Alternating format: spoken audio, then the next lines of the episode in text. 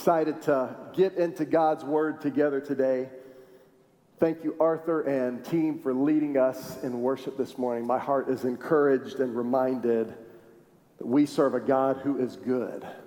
In Psalm 100, when the writer says, Enter his gates with thanksgiving and come into his courts with praise, that's a command.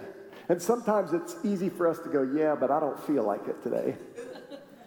you know, I had a hard week, things are tough. I, don't feel like entering his gates with thanksgiving, and I don't feel like coming into his courts with praise. But the very next verse says this For he is good, and his steadfast love endures forever. And it doesn't matter what kind of week you had a good week or a bad week, here's what didn't change God is still good. God is still good. And as we declare that truth this morning, I pray that you were encouraged. We are in this series called Living Hope, and we kicked it off on Easter Sunday, declaring that we have a living hope. So let's look at 1 Peter chapter 1, verse 3, which has been our key text for this series. Here's what it says. Why don't you read this out loud with me, okay? Here we go. One, two, three. Praise be to the God and Father of our Lord Jesus Christ. In his great mercy, he has given us new birth into a living hope through the resurrection of Jesus Christ from the dead. He has given us new birth into a living hope. And on Easter Sunday, we declare that there is a real hope that is available to us. The hope that we have because of Jesus Christ is not just wishful thinking. It's not pie in the sky. It's not, it's not false hope. It is a real hope. It's a real hope because it's a living hope. It's not a past hope. It's not only a future hope. It is a hope for right here, right now, today. We can put our hands on it. It is accessible. It is for us. It is a living hope.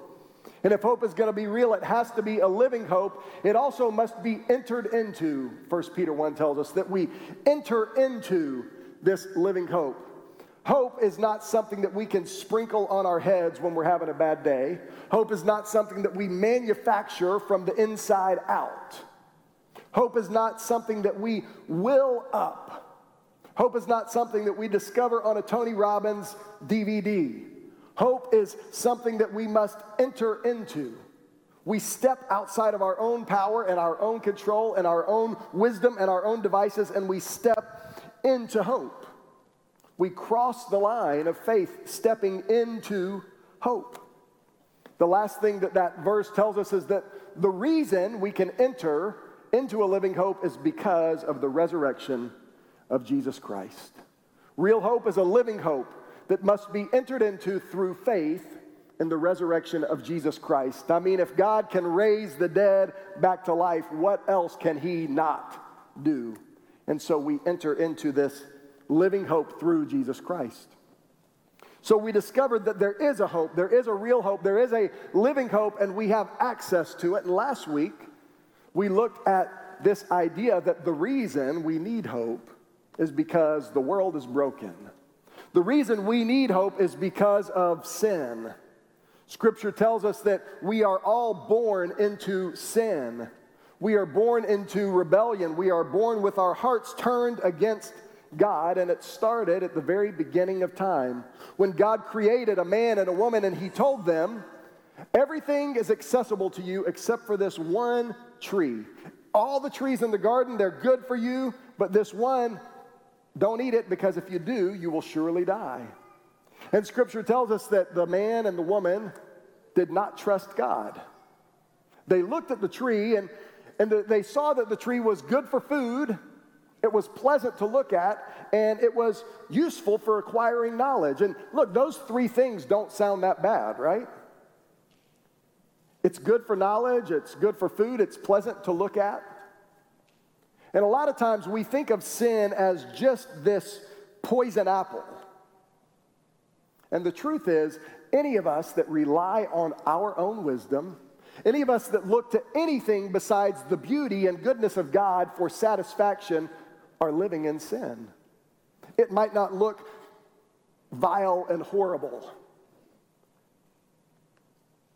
But if we're trusting in anything, if we are putting our hope in anything besides God and His beauty and His goodness, we are living in sin. And so the first man and woman entered into sin because they stopped trusting that God was good, that He wanted what's best for them, that He knew what was best for them. And instead, they chose to follow their own wisdom and they entered into sin. Romans 5 verse 12 tells us because of one man, sin entered into the world through one man, and death through sin. And this way, death spread to all people because all sin, because the first man and woman turned their back on God's goodness for them and instead tried to pursue their own wisdom, their own means.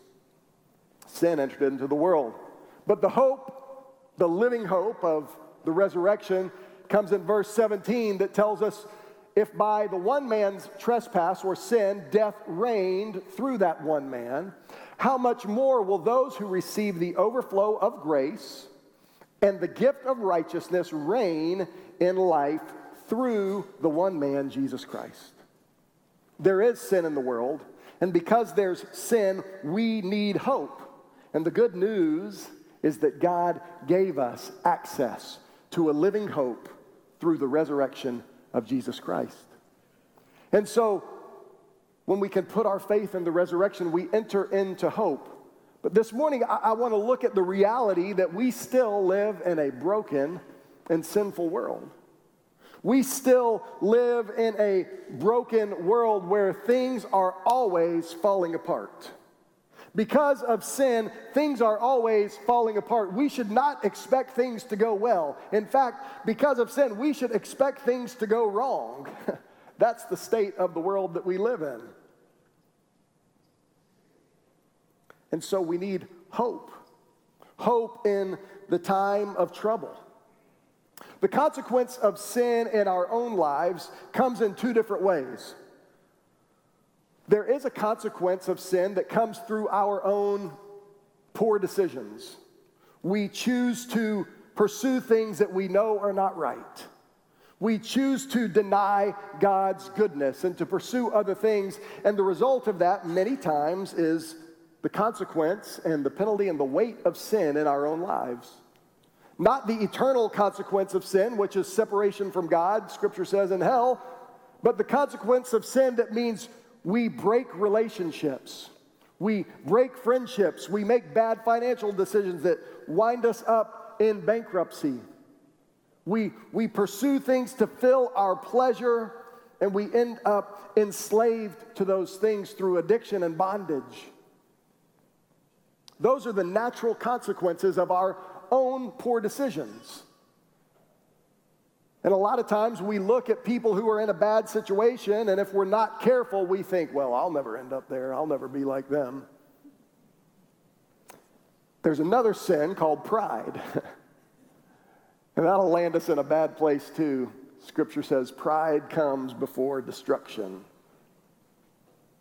So there are consequences to our own poor decisions, our own personal sin.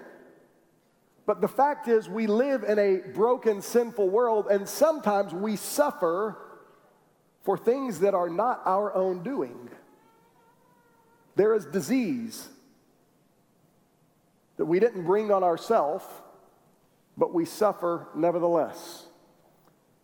I have a cousin who lives in Gainesville, and uh, his little baby boy was born and needed a heart transplant. Without a heart transplant, the little baby his name is Baker, uh, is going to die. And so, for months and months and months, Baker has been hooked up to a machine that has kept him alive while the family waits for a heart. Wasn't Baker's fault, wasn't my cousin Tyler or, or his wife's fault. It's the consequence of living in a sinful and broken world. And last night they got a call that a heart became available, and this he's in surgery right now, even as we speak. And we praise the Lord for that. We praise the Lord for that. But on the other side of that is a family that lost a little baby. Wasn't their fault. Because that's the broken world that we live in. The world is broken. The world is full of sin. Sometimes we suffer for things that we have no control over, and we wonder, why, God, would you let this happen to me? We live in a broken and sinful world. Betrayals, layoffs at work, disease, natural disasters, these things are outside of our control and outside of our doing, and yet these things happen every day. There's almost 8 billion people in the world. That means there's almost 8 billion people that are suffering at any given time in the world. It's the reality of the broken, sinful world that we live in, and that is why we need hope. That is why we need hope. This morning, I want to talk about not only the hope that we have through faith in the resurrection, but the hope that we have to face the difficulties of today the hope that we have to face the difficulties of today. And we're going to look at a text that is familiar to many of you Romans 8 28, which says this We know that all things work together for the good of those who love God and who are called according to his purpose. So let me pray and then we'll look at the scripture this morning. God, we love you. We thank you. We thank you that we have a living hope, that we have access to enter into that living hope through the resurrection of Jesus Christ. God, while that is true, it is also true that we live in a broken world and we face difficulty and trouble and heartbreak and sickness and disease every day. And Lord, I pray this morning you would encourage us that even in difficulty, or even through difficulty, you are working. There is hope. Life is hard, but God is good. Place our hope in you this morning. Speak to us through your word. Encourage those who need encouragement. Convict those who need to be convicted and draw men and women to salvation this morning. We pray in Jesus' name, amen. Well, there is hope for the time of trouble. Romans 8 28 tells us that God is working all things together for the good of those who love him and who are called according to his purpose. The broken world that we live in is working all things against us. But God is working for us to make good happen. If anything good happens in this life, it happens because of God. If anything good happens in this life, it happens because of God. Scripture talks about common grace, that God causes the rain to fall on the just and the unjust. Anything good that happens, happens because God in His grace allows it in our lives. Without God operating, then everything is absolutely falling apart at all times. But He is working all things together for our good. Romans 8 28 tells us. I also want to look at Romans chapter 5. We're going to look at verses 2 through 5. This is a scripture that we've looked at really the last two weeks. It's so full of important truths, but I want us to see something this morning that we didn't look at the last couple weeks. Here's how it starts in verse 2. We have also obtained access through him, that is, entering into hope. We have obtained access through him by faith into this grace in which we stand and we boast in the hope of the glory of God. Verse 3 says this, and not only that, but we also boast in our afflictions. What a crazy thing to say right? I mean, we want to boast in hope. We want to boast in the good things, but Paul says not only do we boast in the hope that we have through Jesus, but we also boast in our afflictions, in our difficulty, in our suffering. Why, Paul? Because we know that affliction produces endurance. Verse 4 says, Endurance produces proven character, and proven character produces hope. What kind of hope? This hope that will not disappoint us because God's love has been poured out in our hearts through the Holy Spirit who was given to us. Paul says God is working all things together for our good and for his glory. Not only that, he goes further to say that we can rejoice in hope, and we should, but we can also rejoice in affliction and suffering and trouble and trial and difficulty. Because in that, God is working all things together for our good and his glory. And Paul goes on to explain that affliction produces endurance. And that endurance produces character, and that character produces hope. I love this idea that when we, when we put our faith in the hope and glory of God, it produces more hope and more glory. Did you see that? It starts with hope. He said, I boast in this hope, but I also boast in suffering. And when he gets to the end of suffering, it produces more hope. The more we place our hope in him, the more our hope grows because we find that He is faithful. And this morning, no matter what you're facing, Paul wants you to know that God is working all things together for the good of those who love Him and who are called according to His purpose. And we can boast in our troubles, in our afflictions, in our time of difficulty. We can glory in those things because we know that God is working in those things. This is a principle that we see over and over and over in Scripture. But there's really no better example than the life of Joseph in the Old Testament. The life of Joseph in the Old Testament. In Genesis chapter 37 through chapter 50, we see the life of this young man named Joseph. Joseph was a son of Jacob or Israel. Jacob had four wives, and by these four wives, he had 12 sons, and Joseph was one of the younger sons. But Jacob favored Joseph over all of his other sons.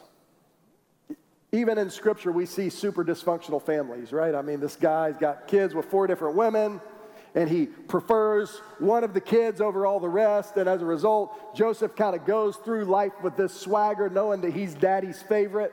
In fact, his dad bought him this jacket to wear. It was a coat of many colors. And Joseph used to walk around the fields where his brothers were working, and he would say, Hey guys, look what dad gave me. They said, This guy's a punk. And one day Joseph came to the fields and he said, Hey, hey, hey, check out my coat, guys. Remember this? Did you, get, did you guys get one of these? No? Okay, just checking. Hey, I also want to tell you about this dream I had. So, guys, I had a dream, and and there was um, there were these bales of wheat and there was one in the middle and all of the other bales of wheat were bowing down to that one in the middle and guess who the one in the middle is guys it's me and you're the ones that are going to bow down. What do you think about that? And joseph provokes his brothers.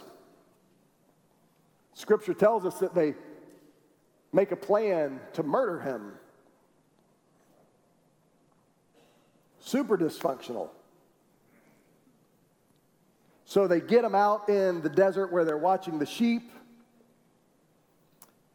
and they tie him up and they rough him up. And the oldest brother says, Hey, hey, hey, I mean, he is our brother. Let's not kill him. Just throw him in a ditch. So they dig a hole and they throw him in a pit. And he says, Why don't we, uh, we could just sell him to slave traders and that'll get rid of him. So they sell him to some slave traders that are coming from the desert, Bedouin nomadic people, and they take Joseph to the land of Egypt where they sell him as a slave. He's not daddy's favorite anymore.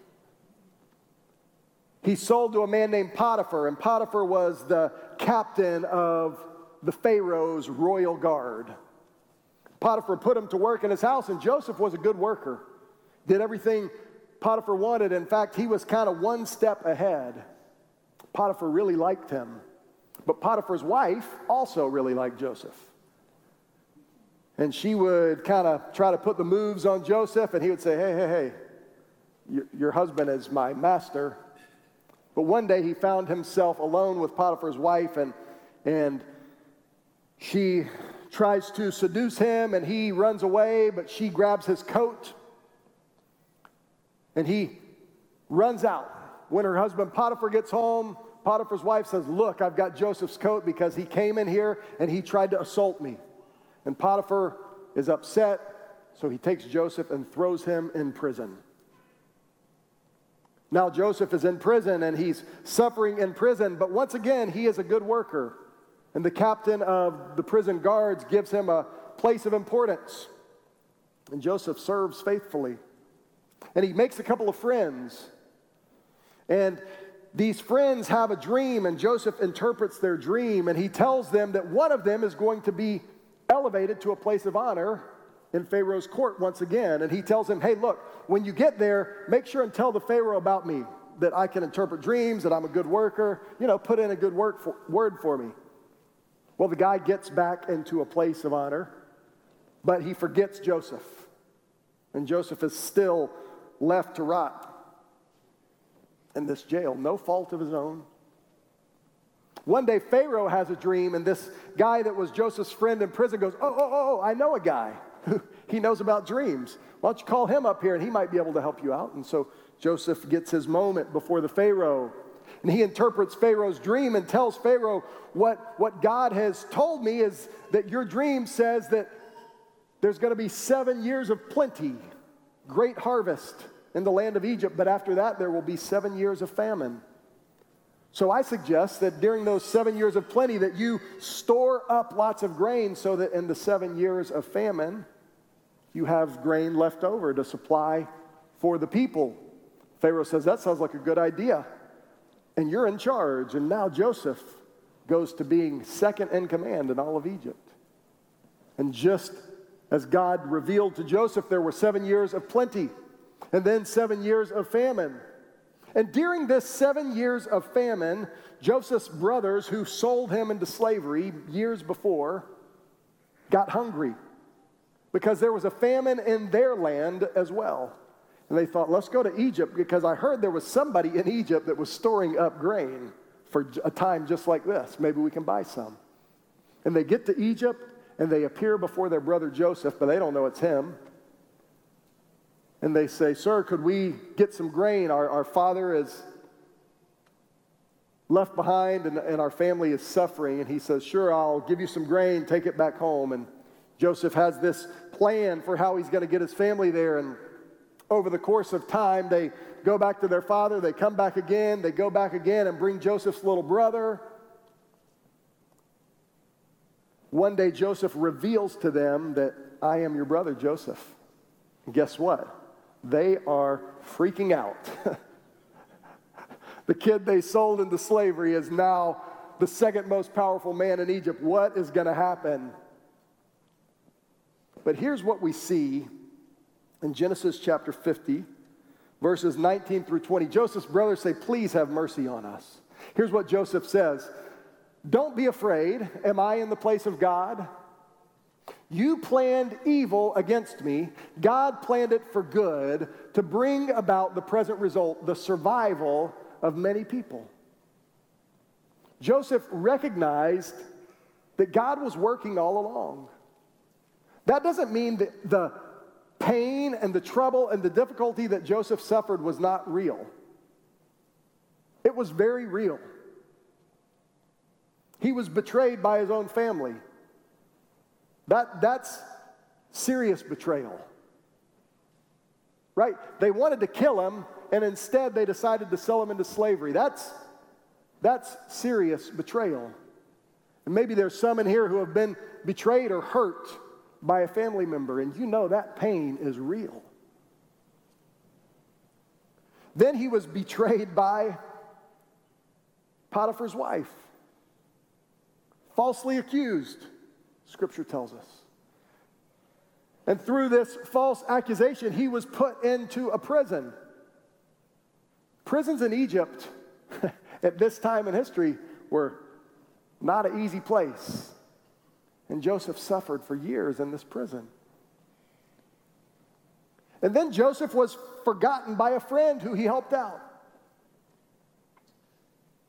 Look, Joseph's life was full of difficulty and pain and suffering, and it was very real. It was very real. He carried the pain of those things, I'm sure. But he recognized something that the very real pain that his brothers intended for him, the very real pain that his brothers intended for him, you meant this for evil. But God meant it for good. Joseph recognized that the trouble that he faced was great and deep, but that God was greater. That God's plan was greater. And this morning, as we talk about hope in the time of trouble, we don't dismiss the trouble. We don't say, oh, it's no big deal. It's no big deal. Just look to God. Everything will be okay. That's not, that's not what we're saying this morning. Look to God. There is hope. He has a plan. But the trouble that we face is real and it's difficult. But God's plan is greater still.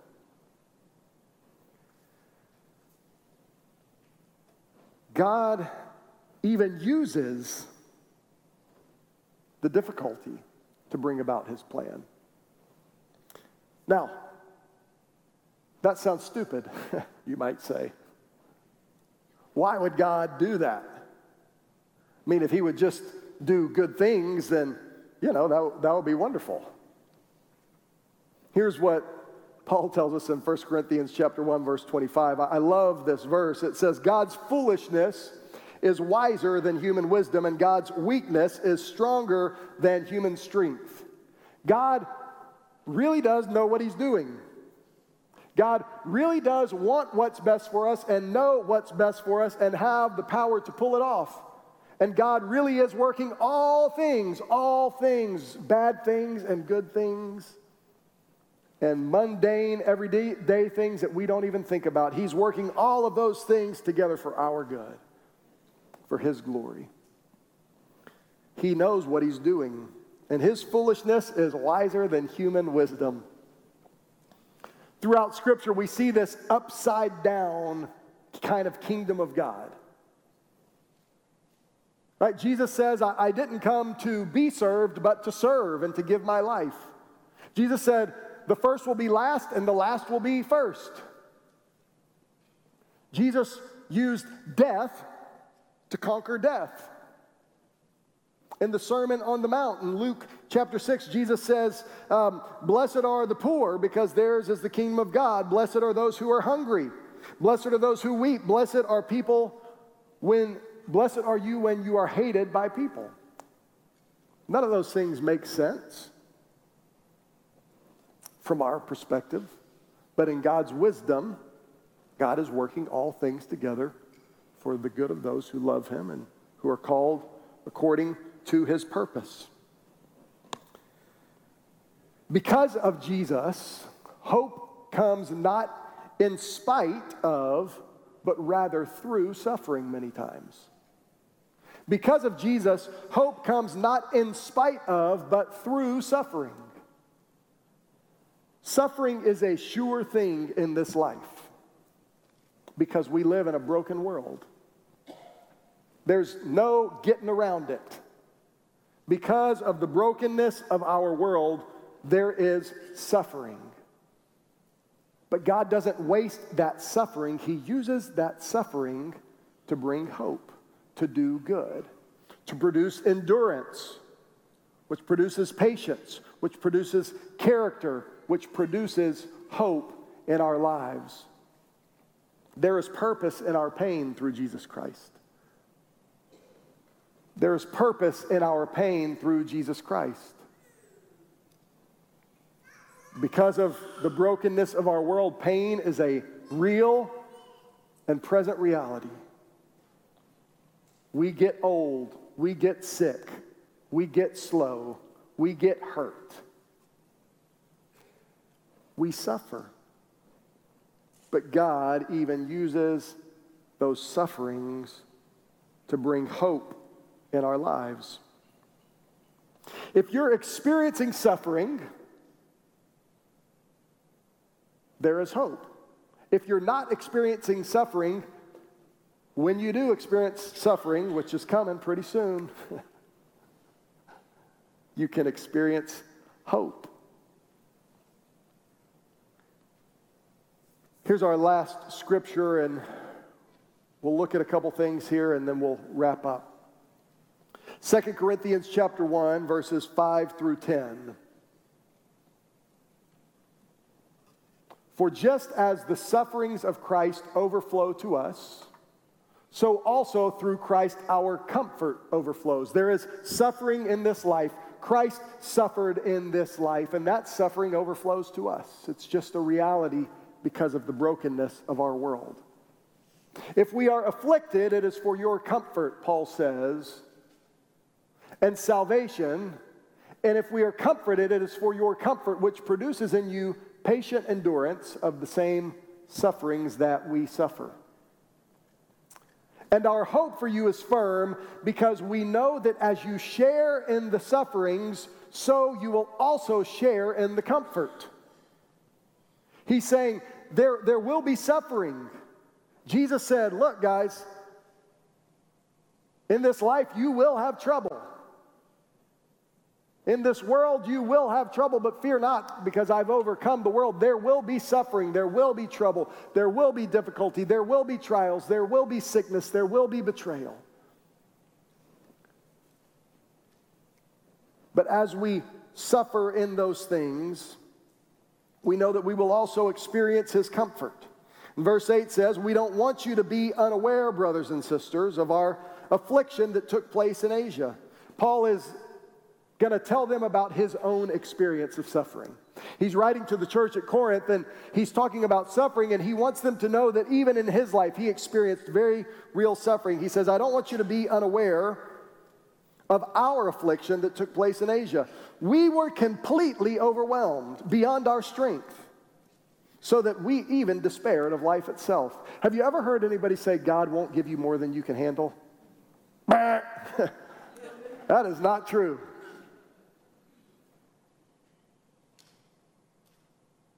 And Paul says, We suffered beyond anything that we could bear. It was more than we could handle. In fact, we suffered so much that we even despaired of life itself. We said, God, just let us die. If you've ever felt that way, you're in good company. Paul felt that way as he was taking the gospel around the world. He said, I don't, I don't want you to be unaware, brothers and sisters the reason he's telling them that is because a lot of times in our suffering, in our trouble, in our pain, we think nobody really understands what I'm going through.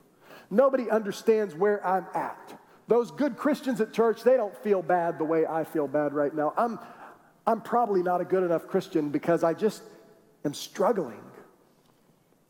And Paul says, wait a minute, I want you all to know that there have been times in my life where I said, God, just take my life. I can't handle this. I can't handle this anymore. I don't want you to be unaware, brothers and sisters. Verse 9 Indeed, we felt that we had received the sentence of death. But listen why? So that we would not trust in ourselves, but in God who raises the dead. We felt that we had received the sentence of death, but I came to understand the reason. It was so that we would trust in God and not ourselves. He has delivered us from such a terrible death and will deliver us. We have put our hope in Him that He will deliver us again. There is difficulty in life, it's real. There will be moments in your life where you cannot bear up under the weight of it. But God, in His mercy and in His wisdom, knows that in those moments, we need Him. God, in His mercy and wisdom, knows that we need Him in every moment. But so many times we look to our own strength and when God allows suffering in our life that draws us closer to Him, that is a good thing, I promise.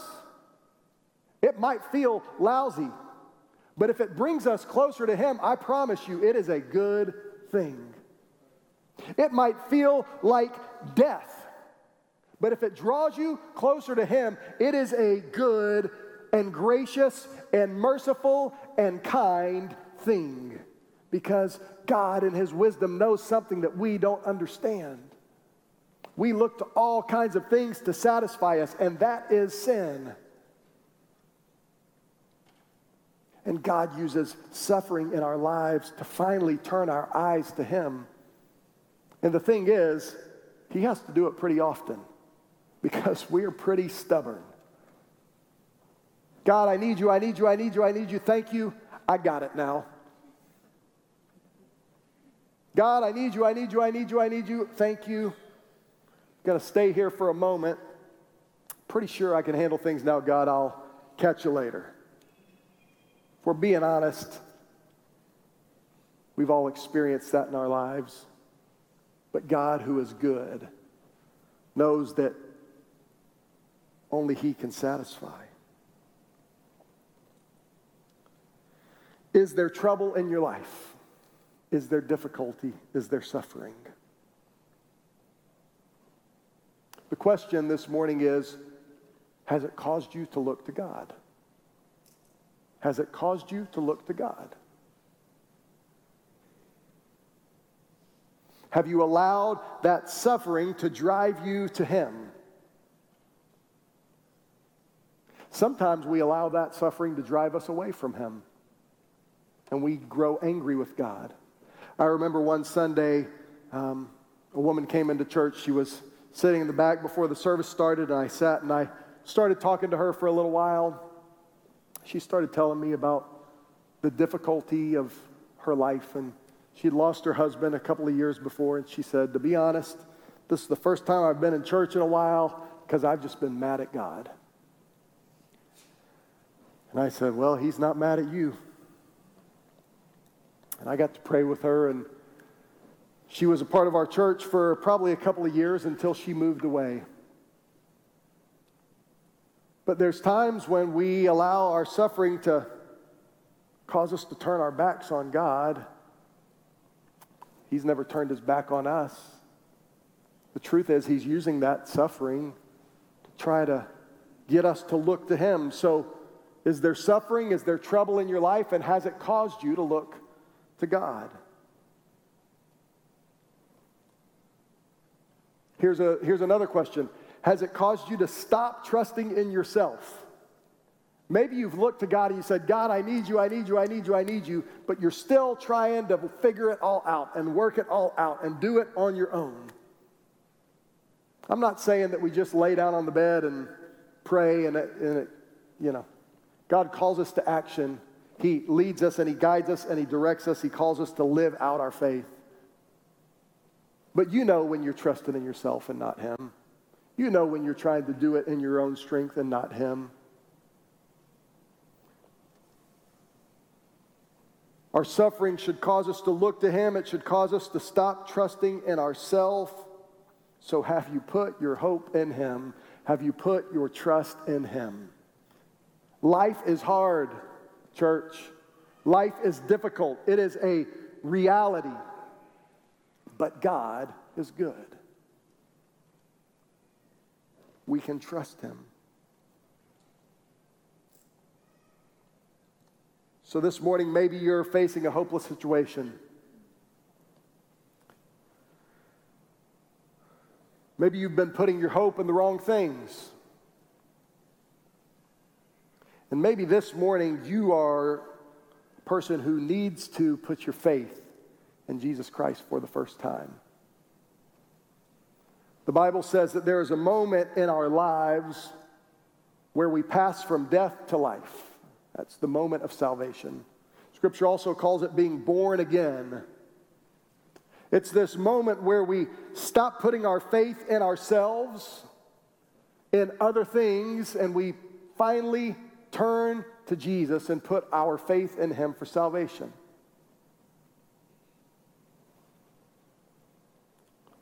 We talked about entering into hope. It's that moment where we enter into hope, where we cross the line of faith. And maybe there's someone in here this morning, God is calling you. I want to invite everybody to stand with me. We're going to pray and we're going to sing a song of commitment this morning, of response this morning. Bow your heads with me. Lord, thank you that your foolishness is wiser than the wisdom of men, that your weakness is greater than the strength of men. Lord, thank you that you are working all things together for the good of those who love you, who are called according to your purpose. Thank you that even in our suffering, you are producing endurance and patience and character and hope. And Lord, we don't have to be convinced of the suffering of this life. We have all experienced it firsthand. We have been like Paul, who says, We despaired even of life. We couldn't bear up under the weight of it anymore. And Lord, I thank you that when we turn and look to you for our hope and strength in those moments, you meet us, you strengthen us. You use those difficult seasons, those sufferings to even grow us and make us more like you. Lord, we find your mercy and your wisdom and your grace in those moments. So, Lord, for those who are facing a difficult season, and God, I know there are many in this room sickness and disease, broken relationships, betrayal God, those are real things. And in the midst of that very real pain, you are doing a very real work. Huh. Lord, I pray for those this morning just need to fall at your feet, God. Help them to fall at your feet. God, I pray for those who are putting their hope in lesser things this morning. That you would reveal to them the futility of those sources of hope. As you said to the children of Israel in the Old Testament, you're trying to get water out of broken wells when I am the water and the well of life. Lord, last I pray for anyone in here this morning who has never crossed the line of faith put their faith in you as Savior, God, I pray in this moment you would draw them to yourself. With your heads bowed and eyes closed, I, I, I just want to ask you to respond. I believe that response, a, a, physical response, just helps us fix our eyes and our heart on what God wants to do in our life. So let me ask this question first Is there anybody who says, I am facing real suffering in my life right now? I am in a difficult season of suffering, and, and I just uh, need to be reminded of God's working in my life right now. Anybody like that just says, I am facing very real suffering? Yes, yes, yes, yes, yes, yes, yes, yes, yes. God, I pray for these, even in this moment, fill them with the reality of your presence and power. Remind them that even in the suffering, you are working. Their pain is not wasted. Is there anyone else here this morning who would say, I've never come to a place of faith where I've put my faith in Jesus as Savior? Today, I feel like God is calling me to salvation, to put my faith in Jesus. Is there anybody that would just slip your hand up and say, That's me this morning? Anybody like that at all? Today, I need to put my faith in Jesus as Savior. Anybody at all? Anybody like that at all?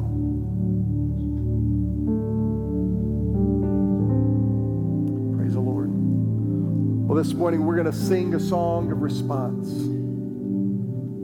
I, I want to invite you to come pray if you want to this morning. You can come right down here to the front and pray at the altar. Just give those difficulties, those burdens to God. If you want to pray with someone, I'll be available. Can others can be available to pray with you this morning. But let's just end our service this morning by declaring that all of our hope is in Him. All of our hope is in Him.